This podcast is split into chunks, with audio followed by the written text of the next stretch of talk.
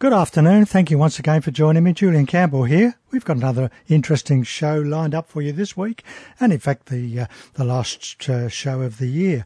Uh, a bit later in the program, we'll have a look at uh, Harvard Business Review tip. Uh, one of them is combine your customer and employee feedback systems. We're also going to have a little look at uh, 15 things that your business can learn from Santa but right now, we're going to cross over to Christina and have a chat on innovation. Good afternoon, Christina. Good afternoon, Julian. How are you? Well, I'm well, and you're enjoying sunny Melbourne. I am, and I believe it's quite, quite a bit colder in Newcastle than it is in Melbourne, which I'm not used to at all. well, after the last few days, it's quite a relief, actually.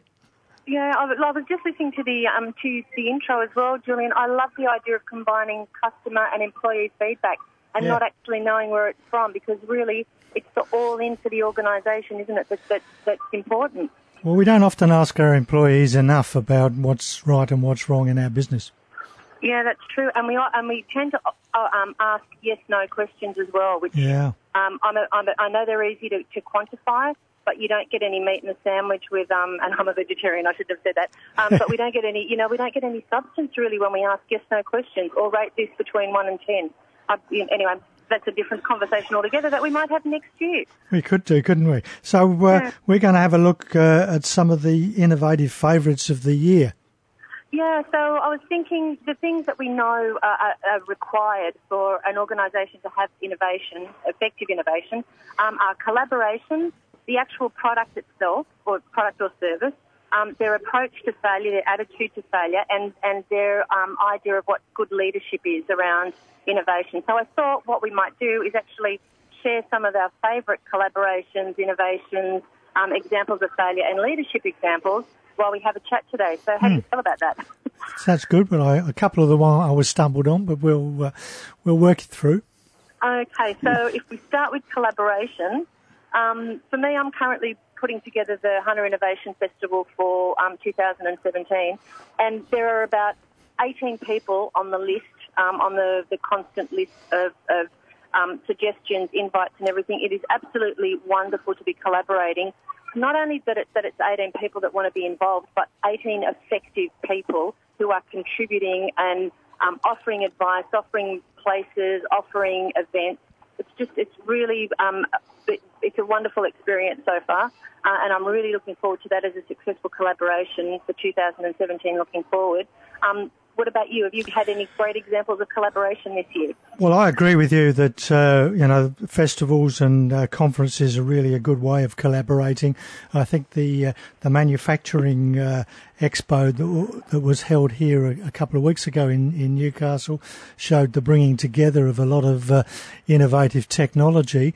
But I think the one that really stands out to me is uh, Dale Beaumont from Business Blueprint, who has got a lot of uh, tools for small business and helping small business. But part of his conferences, he always brings together about 30 or 40 uh, mentors that are that are specialists, experts in their own area, who can sit down with people and you know, an around table discussion, help people really do the how tos in their business. And isn't it the, the whole emphasis back on mentorship because it was quite big, you know, I don't know, 10, 20 years ago, but the whole emphasis now on mentorship is quite remarkable. But we're, we're getting real mentorship, not token. There, there was always been that, you know, that tokenistic mentorship, but finding mm. now that people are really invested and really interested in helping people. And I guess that go, yeah, that is a perfect example of a collaboration. Mm. But also the idea of the reverse mentoring. So the sharing um, from the new technologies, the new ideas, back up the chain to the to the mentors that the more experienced mentors, and the whole idea of um, reverse mentorship really, you know, I think it's fantastic as well. Yeah, yeah. So, so what about innovation? We've got some favourite innovations. I have one, and it has to do with a particular robot, which is which was at a particular innovation um, lab and festival that I was at earlier, or only a couple of weeks ago, actually. Um, and it's Chip the robot. And my favourite aspect of Chip the robot is that he's being programmed to help um, help people find lost children at airports, shopping centres, things like that. And this is very dear to my heart because when my son was two years old, my husband actually lost him at the airport Um, so he's, he's come to pick me up, and I've had the, the baby with me, and and um, and I've approached my husband, and he had the most shocked look on his on his face because he had actually lost my my other my elder son twice. So to actually have something like Chip the robot going around helping people, um, and I guess the the whole idea, as we discussed earlier, um, in Japan they've got robots that are that are actually escorting people to different areas um, of airports and shopping centres as an additional service. So they're not really taking over anybody's job, which I'm really happy about as well, um, but offering that additional service around safety as well. What about you? Well, the one that stands out for me is a simple one, but uh, it was that 10 uh, year old boy who had cancer. And when he was in hospital, he was watching the nurses and his mother trying to get the uh, the backs off the elastoplasts to use them. And every uh, time I cut my finger, I go, why, why can't we make it easier to get the uh, uh, elastoplasts off? And he came up with that idea of, of having it in a, like a tape dispenser and you just pull them out and stick them on. And uh, it's such a simple idea. Um, and yeah, I've been fighting with it for years. and out of necessity come the, the beautiful um, new inventions, don't they? The things that we know when, and so we often talk about um, find the gap, what's missing, find the gap, and yeah. that's a definite gap in the market. It is. That was that's a brilliant thing from a ten-year-old. Like you know that's how right. free, free to imagine, free to create, and yeah, it's just wonderful. Um, so failure, favourite failure. Have you got one? Well, I I couldn't decide between the, the, the issue with the census or the Samsung or the Samsung phone. Um, talk about uh, the Samsung, and I'll talk about census. Well, putting a phone out with uh, with obviously uh, to get it out quickly to the marketplace to try and compete with Apple uh, without probably doing the the final tests. I think yep. Uh, just shows. I mean, that they've done so much damage to their own brand um, yep. and to innov- innovation generally. Yeah, and it says a lot about quality assurance, doesn't it? So at the end of the day, the customer is definitely the one that needs to be the satisfied person in the whole deal. Yeah. Um, on boarding the airport, the aeroplane this morning, you know, the, the announcement was if you have one of those phones, you are not allowed, you, you know, allowed on. it's not allowed to come on board. Mm. Um, and I guess my favourite being census, um, and probably for the, the reasons being that it highlighted how bad we still are at accepting failure in mm. spite of the rhetoric, in spite of going, you know, fail fast, do this, do that. So, and we did talk about this through the year as well. Census comes along, the whole technology fails. Um, so, you know, the whole conversation was around heads rolling. Someone's got to pay. How bad is that? You know, instead of going, hey, listen, it's stuffed up, but let's fix it. Let's all get together. Let's make it work better. Um, which is what an innovative culture would do, we still have a long way to go as far as um, accepting failure as part of an innovative culture. Hmm. So, so what about leadership?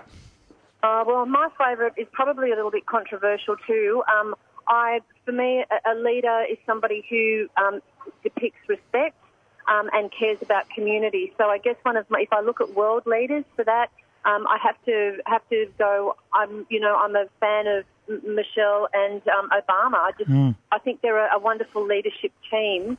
Uh, and I think that was highlighted to me in particular when I was in the States and I, and I asked a group of people what they thought of Obamacare. And there was dead silence. You could have cut the, cut the air with a knife. Um, and, and I, you know, I thought, oh my goodness, I've said something wrong. And the conversation went that had I asked that question in different companies, I would have been eaten alive almost. Mm. Um, because they, you know, as far as Obamacare goes, I don't understand why people don't want to look after. Um, and I'm not talking about handouts or you know, let's let's continually support people that don't even want to support themselves. I'm talking about people in need. Mm. Uh, and I think also the way he conducted himself around the whole um, election and and the some of the things that were said by you know the the incoming President um, Trump about him, I, and then to turn around and shake his hand and things like that. I thought that you know that showed great. Um, leadership. Great integrity, great leadership. Yeah, I thought I thought I was quite impressed with that. What about you? Well, unfortunately, I'm going to pick the other one, um, and I know that's controversial, and I don't like him as a as a as a leader and as a man, and I, I think he's very arrogant. But he d- does have a c- couple of qualities, I think, that uh, show a sign of a good leader. And the first one was understanding the needs of the customers. And he really uh, understood what the American people wanted and uh, focused on that. And the second thing I think a good leader is, is surrounding yourself with good advisors. And whether we like his policies and procedures or not, I still think he's showing some good signs of leadership, apart from all the other bad sides. Yeah, and I, you know, I would have to agree with you. He's actually talking to people now and taking advice, and you know, I mean, the future remains to be seen as it always is. But I was quite surprised at the turnaround in attitude post um, post mm. the election. Mm. So I'm not I'm not quite sure where that leaves us um, these days. With how do we trust politicians? How do we know when they're going to when are they going to show their true colours? What are their true colours? I think we need to rethink politics, actually, um, you know, and all the things that are involved around that. But that's like that's a, probably a decade-long argument. That's certainly what the customers want. And, you know, well, and there you have. And again, if we listen to what we know to be true, you know, we can't we can't go to a go to a poll on one premise and then um, and then change our minds on something because we do need to listen to our consumers. That's what we're constantly teaching people in business. And there needs to be, I guess, some kind of accountability around that. Well, yeah, we'll see what happens. Well, thanks very much for your time uh, again, Christina, and uh, thanks for your contribution over the year. Uh, you have a great holiday season, and uh, we'll chat again in February. Yeah, and thank you, Julian. Wishing you and everybody um, a wonderful Christmas and a very peaceful and, and contentment-filled New Year, and you know, very very successful, innovative, creative year where we each Prosperous. measure success according to our individual, you know, needs. Thank you. Bye bye. Bye. And just because it's Christmas, we'll have a look at uh, an interesting point. Santa, business been around for many, many years. 15 things that your business could learn from Santa. Number one, deliver on time. Would we still love Santa if he missed a year or came late occasionally? He has great systems to ensure that everything runs like clockwork. Number two, everyone loves a giver. Don't be a taker win prospects over with your generosity. Number three is to plan ahead. He makes a list and then, of course, checks it twice. How well do you list what you need to do? Number four, hire a great team. Santa gets the glory, but the elves do all the work. They work like Trojan, Trojans to make it all happen. Where are your elves? Number five, teach your clients how to treat you. Every kid knows how to leave out milk and cookies and carrots for the reindeer. Do your clients know how to help you? Number six, qualify hard. Do your grade do you grade your prospects and clients?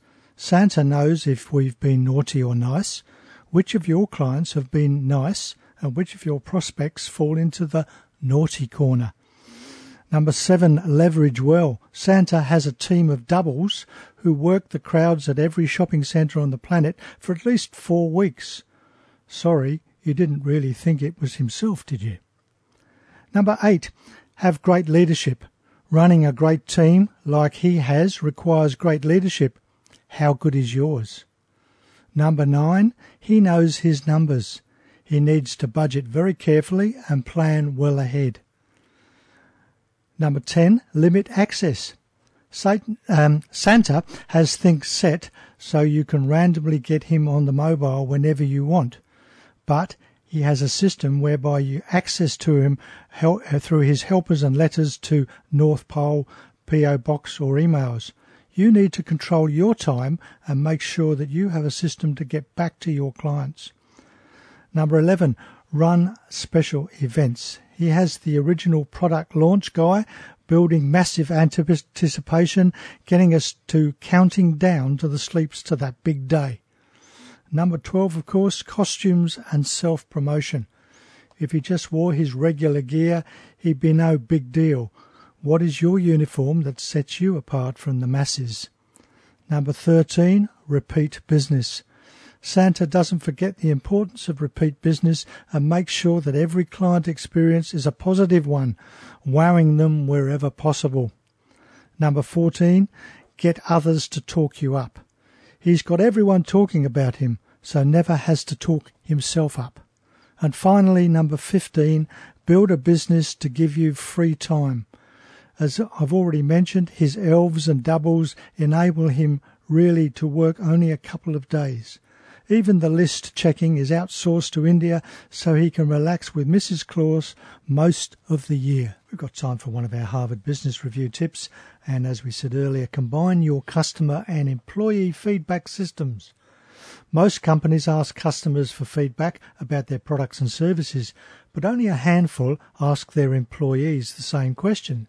This is a missed opportunity. A lot of insight can be gained from connecting your customer feedback to your employee feedback systems, especially if you flag interactions where your customers and employees' perceptions diverge. So, in addition to asking your customers questions like, Was your problem solved? and are we easy to work with? Ask your employees, did you solve the problem?